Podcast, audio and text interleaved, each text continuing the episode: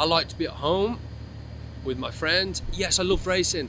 The, the talk was always about racing. The talk was about the next thing, this, that, and the other. But I also had my own group of people that were my close friends that I could probably count on one hand that kept me normal. And I wanted to be normal, you know. Um, where, you know, I see the riders now, not saying anything bad about them. I like a lot of them, a lot of my friends. But they love the image, they love the uh, everything that goes with it, you know, and I didn't. And um, I think that it was not a conscious decision, that was just me.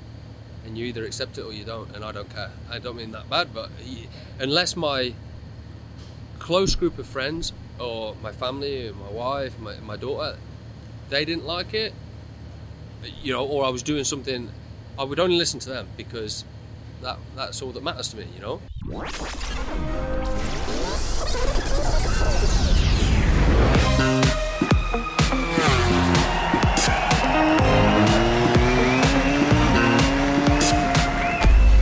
Hello there. Welcome to MotoGP's podcast, Last on the Brakes. Never actually called it that before, but that was kind of weird. Never say, mind. We're off topic. We're, on- we're well, off topic script. already. Hello, my name's Matt Dunn. Alongside me is Fran Wyld, and today you're going to be hearing a podcast from someone we actually did not expect to ever get a podcast with after he left last year, because it's Cal Crutchlow, and he's actually riding. Well, he's rode more races this year than he certainly ever anticipated doing again, even more so than that, didn't he? But uh, Yeah. we've we got Cal finally on the show to talk about his perspectives on various things, such as uh, the state of racing right now, uh, how he came through from the World Superbike paddock, whether he thinks that that transition from Superbikes to MotoGP can happen again, and of course, Toprak. yeah, hashtag Toprak. Uh, and of course, it's Cal Crutchlow. Some of you who might know of us and me, I had to ask him about cycling. So we did. We had a Of course. conversation about cycling as well. Some exclusives in there for you, which I don't, I don't think take actually. part as well. I Yeah, was- exactly. It was a good generic conversation. It was. It's something for everyone, I think, and especially, I think it's good as well. Obviously, Cal, known for kind of being outspoken, but not in the way that you maybe would expect if someone describes someone as outspoken. Yeah. Uh, just kind of honest, you know, and that's exactly what you can expect again in this episode. I think. Um, I really enjoyed it. And I think it's nice as well with some of the quotes to get to see if you're watching on YouTube, um, or hear in his voice the kind of lighter tone where he says some stuff yeah. because it's like you know If we if we made an article written down about how how he doesn't care really what people think of him, that might come across as a little bit too uh, too brazen and direct. but it's the honest, absolute but it's not. positive way Yeah, of exactly. how everyone's told nowadays don't just scroll through instagram and think that's how you got to be it doesn't matter so much be yourself And you guys So, know uh, us. We love a bit of sports psychology and this and that. and we were just saying before actually starting doing the intro and outro, the interesting things about a lot of what Cal says is actually if you took now a textbook of what are like best practices for a sports star to remain focused and relaxed to be able to compete at their optimal kind of performance, well, it sounds like a lot of the stuff he does there is exactly in that textbook and it's innate to him, um, Yeah. which is just pretty extraordinary to be honest. it's pretty cool i uh, yeah i definitely enjoyed this chat a lot um, hopefully you all will enjoy listening to it as well um, and yeah what's the the question of the week this week With Cal Crutchlow, question of the week. Oh, how hard do you find it to filter out other people's opinions Have we done anything like that before? I don't think we have. No, think and we that, that no. is what I was going to jump to as well. I think yeah. That well, how yeah. Do, if someone uh, gives you a comment on Twitter, something a bit of abuse, yeah, that's right. We've seen some of your comments. Uh, just um, i'm you know, does it get to you? Does it ruin your day, or do you? Yeah, it's actually Fran with a few burner accounts giving me giving me crap, um, or it's a family member, or a so-called friend of mine. Um, yeah, does it? Does it? Do you let it ruin your day? Do you not?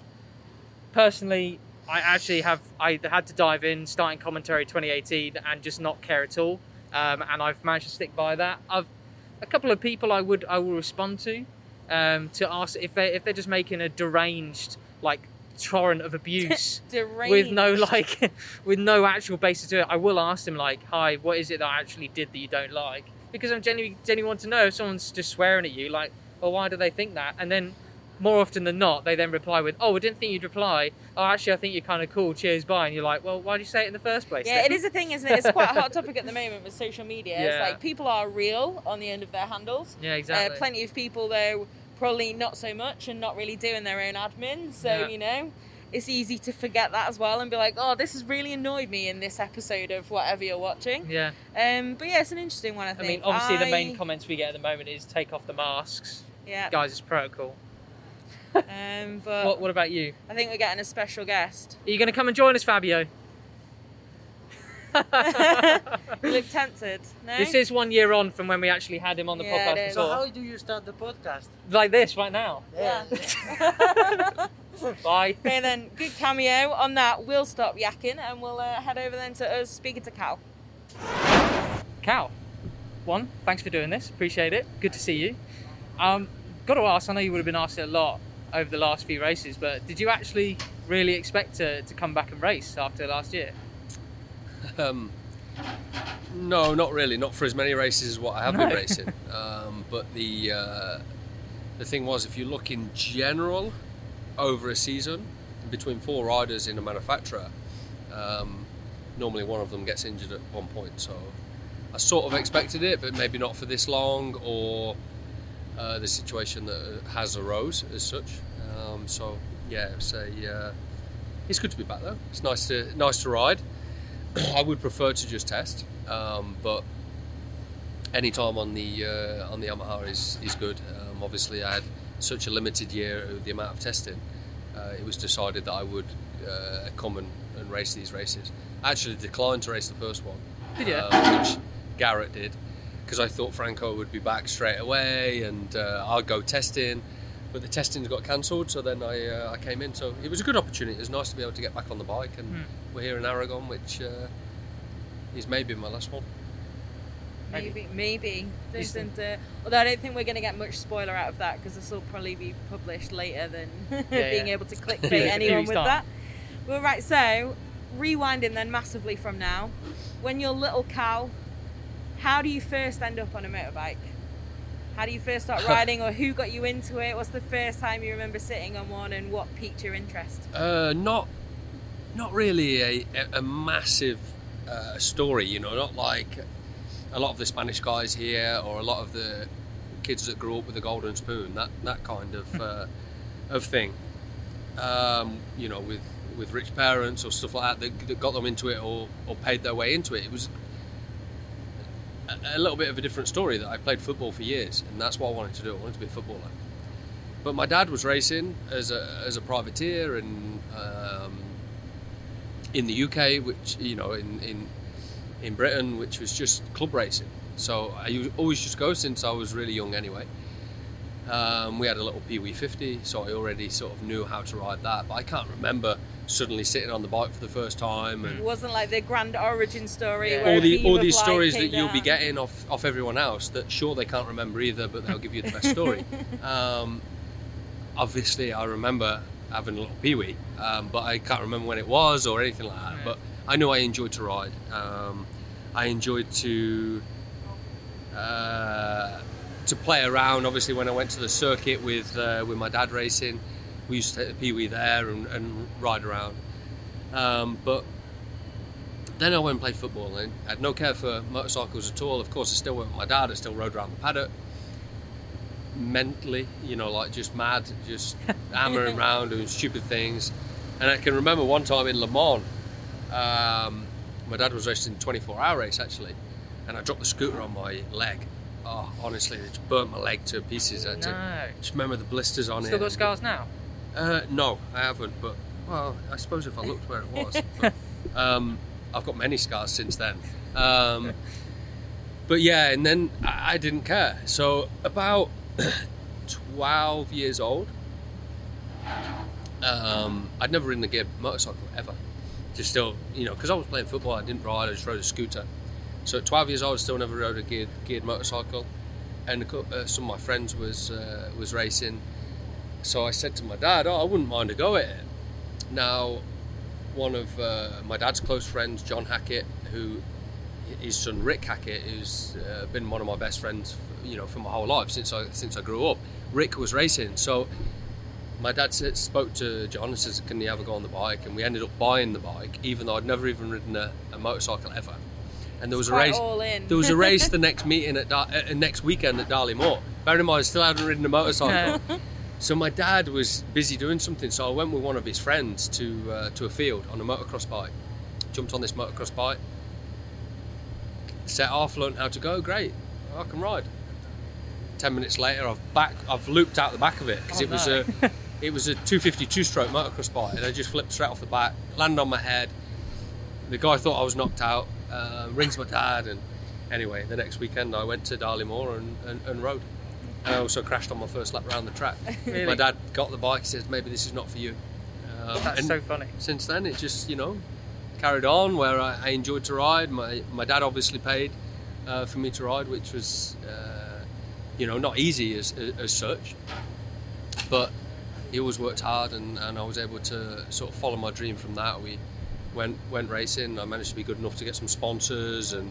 And, and we just did it like that, so it was the, the perfect scenario. See, that's a good origin story now. Yeah. It might not be the mythical Christmas Yeah. morning and then this, no, but no, that's, no, that's no. It was it was nice. I'm not saying we had it hard, you know, but I mean, No, it was it was not, you know, it was not like I went and rode for a team or Yeah, yeah. suddenly I uh, I had a, a, a rich uh, family or something like that. It wasn't like that. It was uh, it was Yeah. just perfect, to be honest. You know, just how I would have done it. But I came into racing really late because I started when I was 13, Yeah. which is late. You know, Yeah. you see the kids now; they're racing at this big. Um, so I didn't race bikes. motocross. I didn't do anything like that when I was a kid. Um, hence the reason why I can't ride a motocross bike to save my life. But um, yeah, so that was it. That's Those- how I got in. that origin story is really funny because I think when I mean it's always worth. That's why we like asking this to everybody because I think some of the listeners expect the sort of story to be yeah I stepped on the bike for the first time, the blip of the throttle, I felt something inside, I won my first race and it was all like there. But actually I think I think it might have been Taka when we asked him and his parents said the same thing after his first race. He, he, was, he went back for and you. they just went I don't think this is for you. Maybe we should go go karting or something like that. But Yeah. Maybe they can remember it. Maybe I'm just older and I can't remember it. But maybe maybe Maybe that motocross loop off the back just Yeah, uh, yeah. I can remember that. I can remember that. But, 'Cause- but, you know, when the first time I ever rode a motorcycle, I have no idea. It's Yeah. two or three years old or something. So yeah. Yeah, no, I know Um, what you mean. I, I always wonder about this because I can't remember. I have like three memories from before No, I'm I like think- eight or nine. I, like, I think they're filling you full of it for the romance story. yeah, gotta be, gotta be. Um, so, I mean, we'll, we'll skip ahead a little bit because, uh, like, the British fans listening, we know you did like the R6 Cup, British Super Supersport, Superbike, uh, World Supersport Champion, and things like that. Um, but obviously, the main thing about you is you made that transition from Superbike to MotoGP. Want to ask you, like, well, to throw about what was that initial deci- taking that decision to do that like? was it an absolute no-brainer or was it a because some of the stories coming out at the moment about Toprak or whoever from Superbikes it is a bit of a clearly there is more of a choice at the moment but what was it like for you back then Yeah, but I think Toprak's a very different and special talent. So don't take Yeah. that out, take that out of the context already. I think he he has the chance to come here, and he will come here in the end. Um, he's very talented and very different on a motorcycle to the other guys around him. So I think he'll fit in here, and I think he will be so you think he ri- should be right here? at the front here. Yeah, I think he's made the wrong decision, but the way that it'll work out, he'll be here. I think at some point. So in the end, I, I think he should have come now. That's my opinion, but um, he'll be here after that. I'm, Yeah. I'm absolutely sure of it. So whether he comes a year later, great. Um, but it's not easy to do. That that story, I think he's um, he's young enough and in the right moment to be able to do that. But if you're talking about when I did it, it was a completely different scenario. I wanted to get to the best championship in the world as, as soon as possible, and that was it. And I took the opportunity because I was doing well in, in World Superbike. Hervé, you know, and, and Yamaha took a, a big gamble on me uh, because, as we know, at the end of the first year, it's been well documented. I wanted to go back to Superbike because it was tough, really, really tough. I think it was really tough for me because the 800s, Yeah. um, a completely different way of riding, and I was not comfortable uh, riding riding the 800s. Then went to the thousand the year after, and I was immediately fourth at the first test, uh, at the test after Valencia, fourth in the pre-season test, fourth in the race in Qatar. So already I'd made that transition because it was just a bigger bike, and I was able to ride it a little bit more like a superbike, where the 800 was robotic and really difficult for me to understand. Coming from a superbike where you have to manage a lot of things, um, so yeah, I did it. I, I think in my career that has been one of the uh, best things that I've had about me. I can read a situation very well with regards to what is best to do for me and my career. Yeah. Because I bounced championships like you wouldn't believe. I went uh, British Super Sport, British Superbike, World Super Sport, World Superbike, MotoGP, five years Yeah. done. Yeah, And, it's true, actually. When and then, and like then that, I've been here, like- you know, and then I've been here. But even after that, the way that I did my career with the teams that I selected and picked was just right for me. You know, yes, I went to Ducati, and I left a year early in my contract, but there was always a big deal made out of that.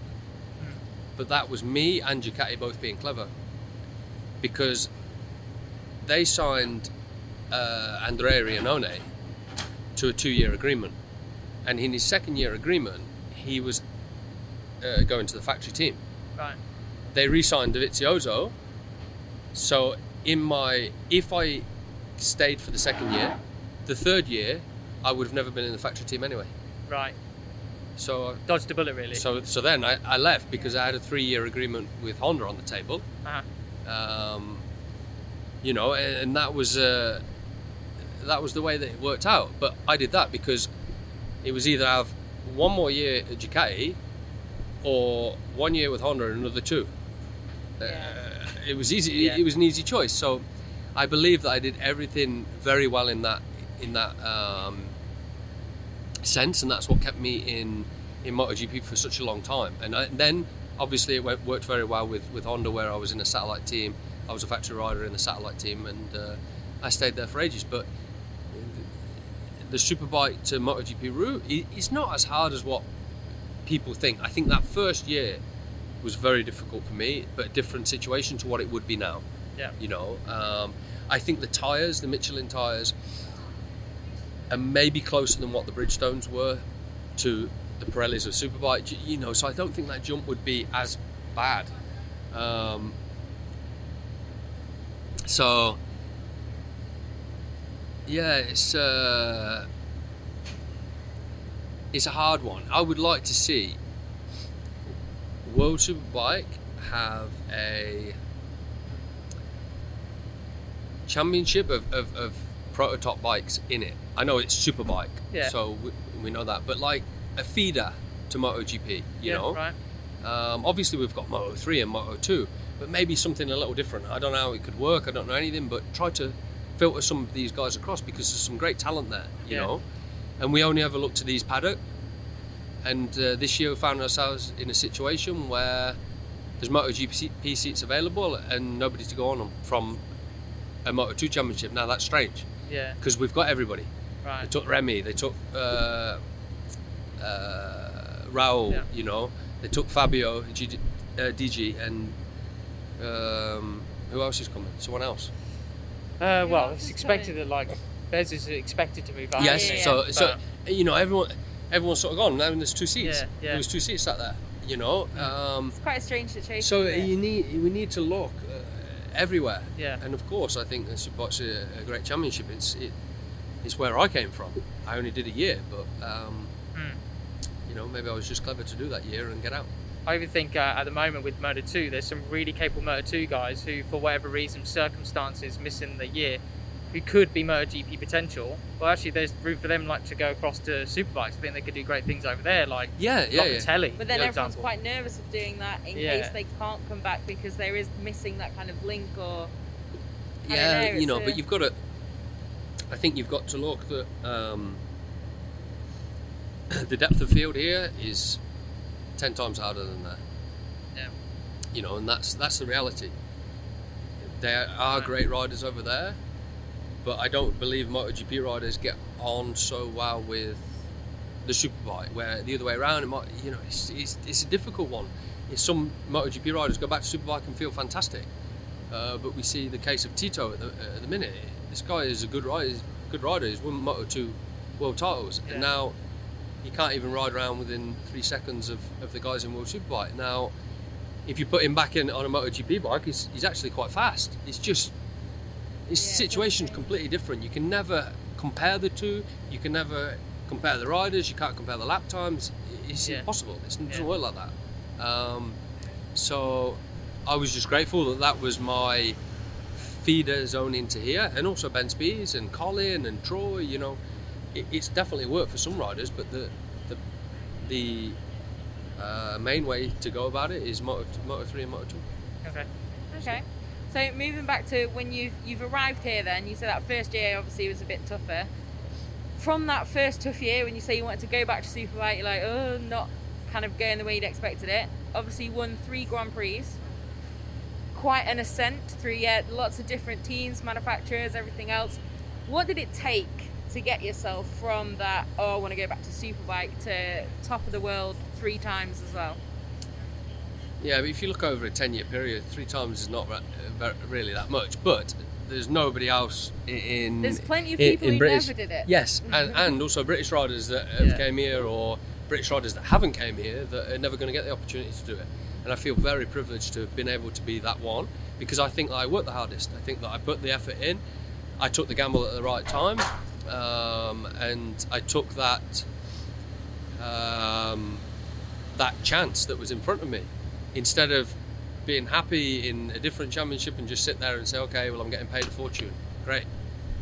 Well, Yeah. okay, you take a, Yeah. a year's pay cut, come here, and then you have a great career here that, you know, but it, it way surpasses what you would have had in, in, in World Superbike. So it took that dedication there, you know, of saying, okay, maybe for a couple of years or a year, I'm going to struggle. It's going to be hard. Um, I was not easy to live with. That's sure. You know, obviously Lucy, um, we were not married at that time, but I'm sure I wasn't easy to live with. but I never gave up on the on the situation or the dream to make it to the front.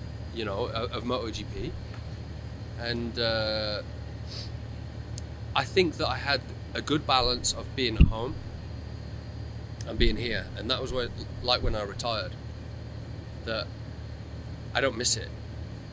It's- I don't miss it like uh, I don't miss the stress, the talking to you. You know, that's it. You know, I don't miss Yeah. the. No, I don't miss sitting on the grid. Yeah. I miss riding a motorcycle because that's what I love. Um, and I miss competing actually. You know, I, I, I like to get that fire in my belly a little bit. Um, but I don't miss the travelling, this kind of stuff. So that's why I always had such a different uh, way at looking at it than a lot of the other riders. And that was why I believe over my career, some people saw me as arrogant. Some people saw it as me being me, uh, and some people liked it Yeah. the, the way that I was. It's because I always told the truth, and if I felt it, then I told it. And I don't care if you like it or not. It doesn't does not make a bit of difference to me in my home life whether Yeah. anybody likes it or not. Yeah. Because when I go home, I do my own thing, and I'm happy with with Lucy and my, and my family. So everything here is like a to me a show. Yeah. I love racing motorcycles, but I always had that great balance, I believe. So uh, I think that's what kept me racing for, for not so long, but you know, uh, a 10 year career in MotoGP. And it kept me, um, kept my sponsors happy because I was always getting the promotion, whether it was good or bad. Uh, I was okay at my job. I don't think I was the best talent out there. Definitely not. Um, but I would dig in. That was my thing. Is I would absolutely dig in to the point where I probably should have finished 50% more of the races than what I did. You know, the races that I crashed out of, 50% of them I shouldn't have crashed out of them. I should have finished the race, but that was me. I was given 100%, and I would go over the 100%, my 100%, and that was it. You know, I'd go over my level of talent and crash, but I wouldn't change it. I changed some of the aches and pains that I have now, but I mean, um, You can still cycle, so it's fine.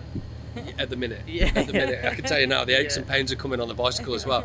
Um, but yeah, it was just a lot of uh, hard work. You know, uh, Can I, I think that uh, I was never a guy to take it too seriously because, as I said, I saw it as a show. You know, and yes, there's always a lot of people doing stuff for me, working hard for me. The mechanics I've worked with and, and people I've worked with in this paddock, uh, you know, I'm very, very lucky that I believe that I don't know anybody I've worked with has a bad word to say about me in in my team. Uh, media might be different, but you know, I think that I'm not sure I- that counts as working with, to be fair. Um, which is great because I always tried to make it a, a home away from home, fun, enjoyable, because they're away from their families for me, and that's the reality. Yes, it's their job, but I mean, some of these guys don't want to be away for three weeks, four weeks at a time, a week here, a week there. You know, they've got kids in school. It's difficult. It's not an easy job. Yeah. Um, and I never found it easy, so I can imagine them. You know, at that, at that point, I didn't have a family, or so I believe that I just had that perfect balance to uh, to, to race here. You know, um, It's, it's really interesting you say that because obviously the other really high profile case of thinking all of that side of it is just not real and hating it so much to the point of retiring at the age of 27, Casey. He obviously, that home life was so important to him, went to that and everything, but it seems like the opposite kind of approach to the same belief that the real thing is at home but you kind of use that as something to keep you here longer and fuel you here in the other side of it. yeah, but it was. A, I think it's. Obviously, everyone's different. It's just interesting to get. I think I think. Casey got it right, honestly speaking, because um, I could have stopped earlier. I didn't stop because I still enjoyed it. But when you stop enjoying it, I think it's the the, the right time to stop. So I do think Casey did it right, and um, I think that of course it's been a big part of his life, and since he was so young. Um, if he didn't want to do it anymore, then stop. But as I said, this place is a circus, you know, and you're the performing monkey, and that and that's the truth. And I don't care what anybody says that that's the way that sometimes that's the way I feel. Of course, a lot of the other riders feel it's completely normal, and that's them, and they enjoy it, and um, you know, and, and that's it. So I, I believe that um, he made the right decision for him. I think that I stayed obviously longer um, completely different careers. He had achieved way more than what I achieved in my career. So I wanted to try and achieve a little bit more. Um, and that's why I stayed until until I was Now, 35 literally. years old. Something I want to pick up from there is that the work-life balance. Did you was that a conscious decision you made at some point on your very rapid ascension through the championships, or is it just come naturally to you? the? The work-life balance. The, the Ah, con- yeah, no, I, because I could see through it. A lot of people can't Right. see through this. Um, they So- can't see through this. They can't see through anything else. I, yeah, yeah. I like to be at home with my friends. Yes, I love racing. The, the talk was always about racing. The talk was about the next thing, this, that, and the other. But I also had my own group of people that were my close friends that I could probably count on one hand that kept me normal. Yeah. And I wanted to be normal, you know. Um, where, you know, I see the riders now, not saying anything bad about them. I like a lot of them, a lot of my friends but they love the image they love the uh, everything that goes with it you know and i didn't Right. and um, i think that it was not a conscious decision that was just me and you either accept it or you don't and i don't care i don't mean that bad Yeah. but y- No, no, unless fine. my close group of friends or my family my wife my, my daughter they didn't like it you know or i was doing something i would only listen to them because that that's all that matters to me you know Yeah. That sounds Um, like very good advice for a lot of other people in so many walks of life, though. Not even just here. yeah but you, you know to i the think people that who you know have got your back. yeah you know i think that no matter what somebody's going to say about you as a rider as a person um, whether they're, they're fans uh, or, or whatever of course i always um, i always uh, tra- uh, treated the fans with as much respect as i could. And i did and uh, you know but at the end of the day they might support someone else they might say something bad about you and that. I couldn't care less. Yeah. because they don't know me. They don't come they don't come and eat my eat dinner at my house and have the conversations with my family and so they, they don't know me at all. Same as what i don't know them. So you know that sort of stuff to me i didn't care um, i had one point in my career where i did and it was probably right at the start of my MotoGP career the first year when I was doing really bad. Um, because obviously everybody didn't, expect me to do anything, and I didn't do anything. And then I was copping it a little bit, and I was like, uh, you know. But then after that, I, I didn't care. You know, it was not. I, I worked out that it makes not a shit difference to my life what somebody else says, unless um, people Hmm. around me. So. Um, I think that I balanced it right, and I think Yeah. that was why I had either such a close relationship with the fans that I was the guy that was closest to them, Yeah. or I was the complete opposite where they thought I was arrogant for it. You, you know, because they, the fans, either want that, they either want you to be the guy that is a normal guy at home and Yeah. goes to Tesco's and says what he feels, or they want you to be the superstar that Yeah. they all look up to that hosts amazing things and you know so it's I, I think. I think you managed to get a balance of both though, because like you're, you're the man at home, the human being before the motorcycle racer, but then also you do cool things like going up to the camera in Argentina, going "Don't doubt me" to the camera and stuff like that. Is kind of superstar kind of stuff. It's not the image, but then it's genuinely you. It's authentic. You know, I Yeah, think you managed to achieve both. yeah that image was for you though for, for for, for this for this uh, circus that we're in you know yeah, right. Yeah. So. Because I'd rather race with no cameras there Yeah, yeah, yeah. you know and that's the Yeah, reality I I loved that um, when I was young used to do it in the back of a van and, and Yeah. friends and yeah. and this that and the other and that's what I love and I wished I raced in the era of uh, you know the 80s the Like ear- early 90s stuff like that reports. where they were racing with the vans and that that was my my era You can still ride a Ducati here if you wanted, like Zarco did. Something a bit different. yeah bit different bit different no, okay, Right. fair enough. Well, I'll tell you what, before we let you go though, uh, I do have to ask you a little bit about cycling. This is more a bit about me, I'm a big cycling fan and things like that. And there's always been a couple of things I've wanted to ask you. Um, first and foremost, when did it start? And then secondly, do you care about when you're training with cycling? Do you care about numbers? Are you uh, are you obsessed with the data, or do you just go out and have fun and race your mates a little bit? Uh, a little bit of both, but when it started was I always rode my bike. I used to run. When I played football, uh, I was I was centre forward, so I sprinted to get the ball, Hmm. kick the ball. That was me done. I was happy, you know. When I was in school, I used to do the hundred meter sprint because I, I'm built like a sprinter, you know. I, um, but then I need to start to do some endurance for uh, for races. So I started to run, and then I had bike problems with my knees. I'd already had a couple of operations from football on my knees. So then cy- cycling came into it probably in 2002, three, four, Oh, a long time then. um, and I've been doing it ever since. Wow. But my main was when I went uh, and first started to live in the Isle of Man. I was riding a little bit before that, 2006, 7 and 8, quite a lot more. Yeah. And then when I went to the Isle of Man, um, was 2009.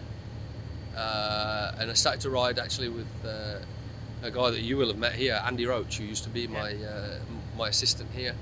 Um, who lived a couple of doors away from me, um, and he was a professional at the time. So then, I, you know, riding around the Isle of Man. Then there's a lot of groups, a lot of pros, uh, um, and I've been riding ever since. So to the st- extent where, you know, I'll probably get twenty to twenty-five thousand kilometers a year.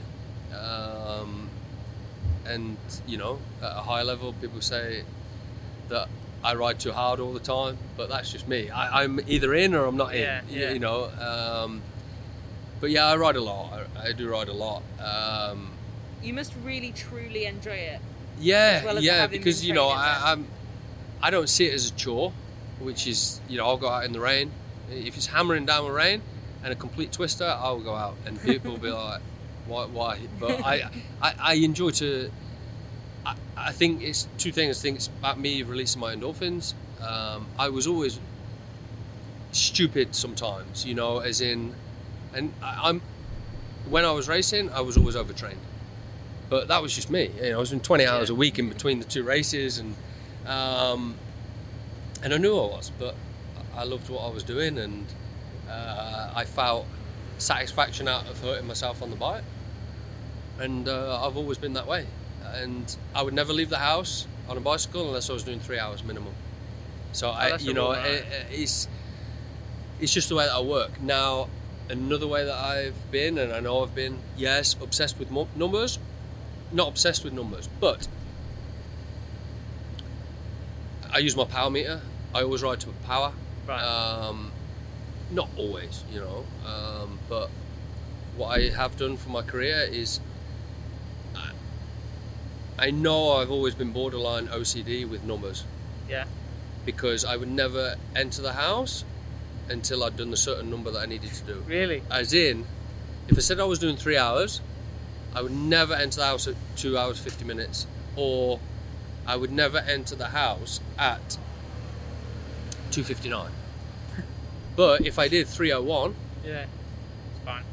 it was fine.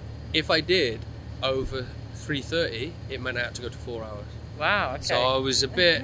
yeah. But if you actually think about it in a in a rider's head, my whole life has been about numbers, Yeah. lap time, the amount of laps you do, uh, the sector numbers. Yeah. The, so I I must have picked it up from that over the years. uh-huh. But if I said I was going out to do that, I Yeah. had to do it, and that was it. You know. Um, And that mean that has terrible consequences for someone like Daco as well if he's not ready for that sort of. Uh, yeah, Mileage that you just day, have to ride else, home, yeah. you know. But I mean, I'll ride around in circles. yeah. But I mean, I'm usually quite good at planning a route of Right. how fast I'll be going over the route, of how much ascent or something like that to see what I get, you know, Yeah. as in the time wise. Um, I was gonna say, have you ever like arrived home and been at like two fifty nine and then just like every day of my life sometimes. more Wow. just outside Yeah, the house? uh, easy, up and down the street a little bit, or yeah, That's so and I will not go in, honestly. Wow. Um, but it's just it's just the way that I worked, and I actually thought when I stopped racing, I would be the same. okay. I have gone in at like 248 Oh. or 348 or something like that Yeah. you know since i've stopped racing but i find it hard to take for the rest of the day. I was gonna say how. it's how just like i don't know it must just be me you know and, and i think that it's came over the years of training being committed Yeah. And another thing is i have to do the hours that i've planned that week Really? so if it's 18 hours i have to do 18 hours and i won't Yeah. i'll go on the turbo at night to do an hour to, if i have to make it up or something like that Wow. you know Yeah. I don't mind going over, but I have to do the minimum that I've funny. said. You make your own training plan. Yeah. Cool. Wow. But I don't do anything else. No, I haven't been to a gym in Yeah. at least 12 years. See, here's the difference. Having I've a not been push- into a gym either. Having a Look push up, pull up, nothing. Wow. So, not a thing. But your arms are so huge. I know, but it's just my body type. So, just naturally hen. I just like to ride my bicycle, and that's it. Yeah, That's good. It's really interesting. uh, So many things you've said. I think like actually. and I'm now- just different to everyone else. Now, Well, you you, say that, but I, like, I listen to a few like sports psycho- uh, psychology podcasts and things like that, and like, and I've read some studies lately on things that they tell people to do, like have a life outside of the sport because it'll make you go faster and things like this. Like, do it for you, have the human side, and but that it's interesting. Those things all have come quite natural to you. Yeah, this is what the advice is being given to other elite sports. That's yeah, it's really yeah. interesting. I think that you you got to look from a perspective. When when I was looking in this paddock, and even when I was three four years in, I used to think they were all absolutely mental. None of them had girlfriends. None of them. Well, they did. They had many girlfriends, but like never held anything down. None of them married. None of them kids. Yeah. You know, it was a strange situation that they believe. Honestly, a lot of the riders believe that that the way they're doing it is the only way to go fast. When I look at it and think you're doing it completely wrong, you need to relax, Yeah. have some Yeah. difference in your life. You know, we were just talking about that and right uh, before you and up, I actually. think that uh, you know some of the stories I could tell you about this paddock it would be Well, I'll say for your autobiography fantastic. in uh, no, no. five, I- ten years do you want to time. say I'm just reading John's Yeah. actually, Mm. and uh, he's telling us some home truths right there. yeah. and uh, I think that yeah depends if you write from a different perspective. I love I love John. I think the book's fantastic, and uh, it's great to to read something that is actually you know at that time obviously the truth. You know, obviously now is a little bit different to how, how things may work, but I mean. Um, yeah, he's telling a few home truths there, which is good. How many years would it have to take for someone of your era to tell those sorts of home truths? I don't know, but I'm not writing a book. No, Two, Would two you reasons. not just speak a book and let someone else Audio write it book? down? No. I'd listen to it. No. Two, th- two, two reasons. I'm not vain enough to write a book, um, and if I did write a book, I'd end up in a lot of lawsuits. I think. And, Fair, and fair reasons. Yeah, yeah. fair reasons. Um, right, shall we quick fire? Yeah, very, very quickly, I think, because we've got to let you go. But Well, I mean, really that's- appreciate your time. Yeah, you're So, very welcome. the first one we normally ask, in case you need a minute to think about it, kind of defeating the point of quick fire. Which three people, dead or alive, would you invite to a dinner party? Mm.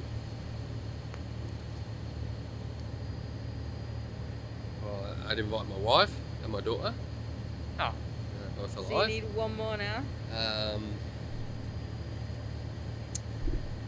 uh, So essentially, who would you invite round to your house okay, for everyone, dinner? everyone, everyone's going to think that you're going to be invite a superstar, blah blah blah. I'd invite one of my best friends that, uh, that passed away racing years ago, Craig Jones. Oh, Yeah, brilliant! Yeah, that's a nice. That's a nice answer. Um, Mac Polanski, uh, fan, wants to know which track not currently on the calendar would you like to go to?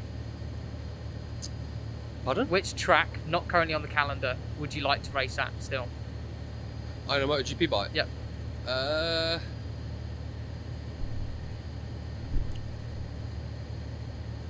Brno.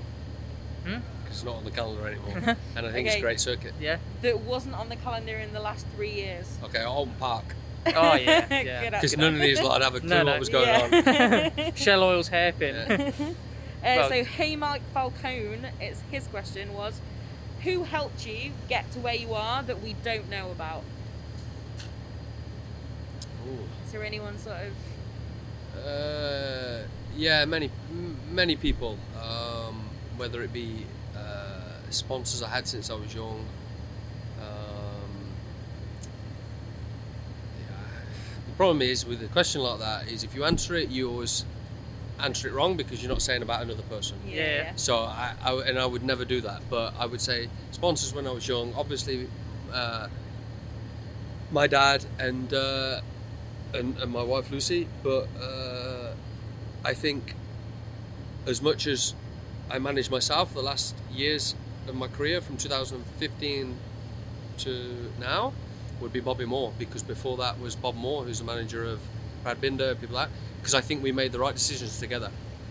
Um, and he I was with him from World Super Sport was by you know when I bounced them championships we just went for it. And uh, I think he you know um, he, we made the right choices together. Um, Cheeky McFly wants to know which day in your life would you like to relive? Not to change anything, just to experience it again.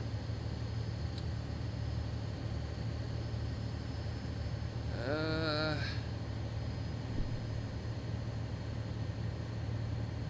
well, we talk about motorcycles because obviously, if we talk about my my home stuff, uh, I could say every day with my with my daughter or, or with Luce. So I mean, racing wise, uh, I'd like to relive the Australian one again. I thought about Australian Grand Prix. Yeah. Great. So finally, Team Japan GP's question was, what is your personal or professional motto, or what would it be if we had to force you to choose one? what do you kind of It's not really quick on? fire, are they? No. um, I know, I think Well, the answers we, are short, but the thinking about it isn't. Sometimes. motto. See, I think after everything we've heard, you're the complete antith- antithesis of actually having a motto. I don't think you'd have one. No, because I don't care. Yeah. I, I don't mean that. I mean, I think I that's don't mean a that great bad. I motto think in a that, positive uh, way. yeah, yeah. Yeah, I think it'd be something really bad, you know. um, yeah, I can't really give you one, and that's disappointing. Nah, don't worry. Uh, I w- okay, if I said a word, I would say determined. Nice. So That's good. Cool. Awesome. You weren't going to have that tattooed around you or anything like that, though, no? no, Not quite. that wasn't me. Cal, thank you so much. Really You're appreciate welcome. it. Yes, Thank thank you. you. Thanks for listening, then, guys, or watching if you are. Um, hope you enjoyed it. I think it's good chat with Cal. I certainly enjoyed. We do we do say this after every episode. Yeah. Uh, oh, but I hope you enjoyed it also so do. much. yeah, but I hope you guys also do feel that you enjoy every episode as well. I suppose you do if you keep coming back anyway. Also, we do genuinely mean it. It's not a circus chat. We did enjoy it a lot. So, Yeah. Uh, yeah, good stuff. Let us know what your thoughts are on the question of the week. Obviously, we gave you in the intro. Uh, do you think, you know, other people's opinions, do they affect you? Should they affect you? Being true to yourself, that kind of vibe. Um, yeah, I think it's just really interesting. And as always, sorry, it's the hashtag MotoGP podcast. yeah, use that on Twitter. I do see some people sending their questions in. I'll be honest, it's been a little bit hectic lately with all our schedules, so We're we've not had time to really sift through them. We can't promise we'll do it before the next episode we're recording, which is actually a week from this one in San Marino. Um, but we will get to them at some point Yeah, we will, before we uh, the final ones. And So yeah, let us Yes. know. Comments, questions, anything. Maybe we'll uh, switch up some of the quick fires if you've got any good suggestions for those as well. Um, but yeah, great stuff. see you next time. Hope you enjoyed. Bye bye.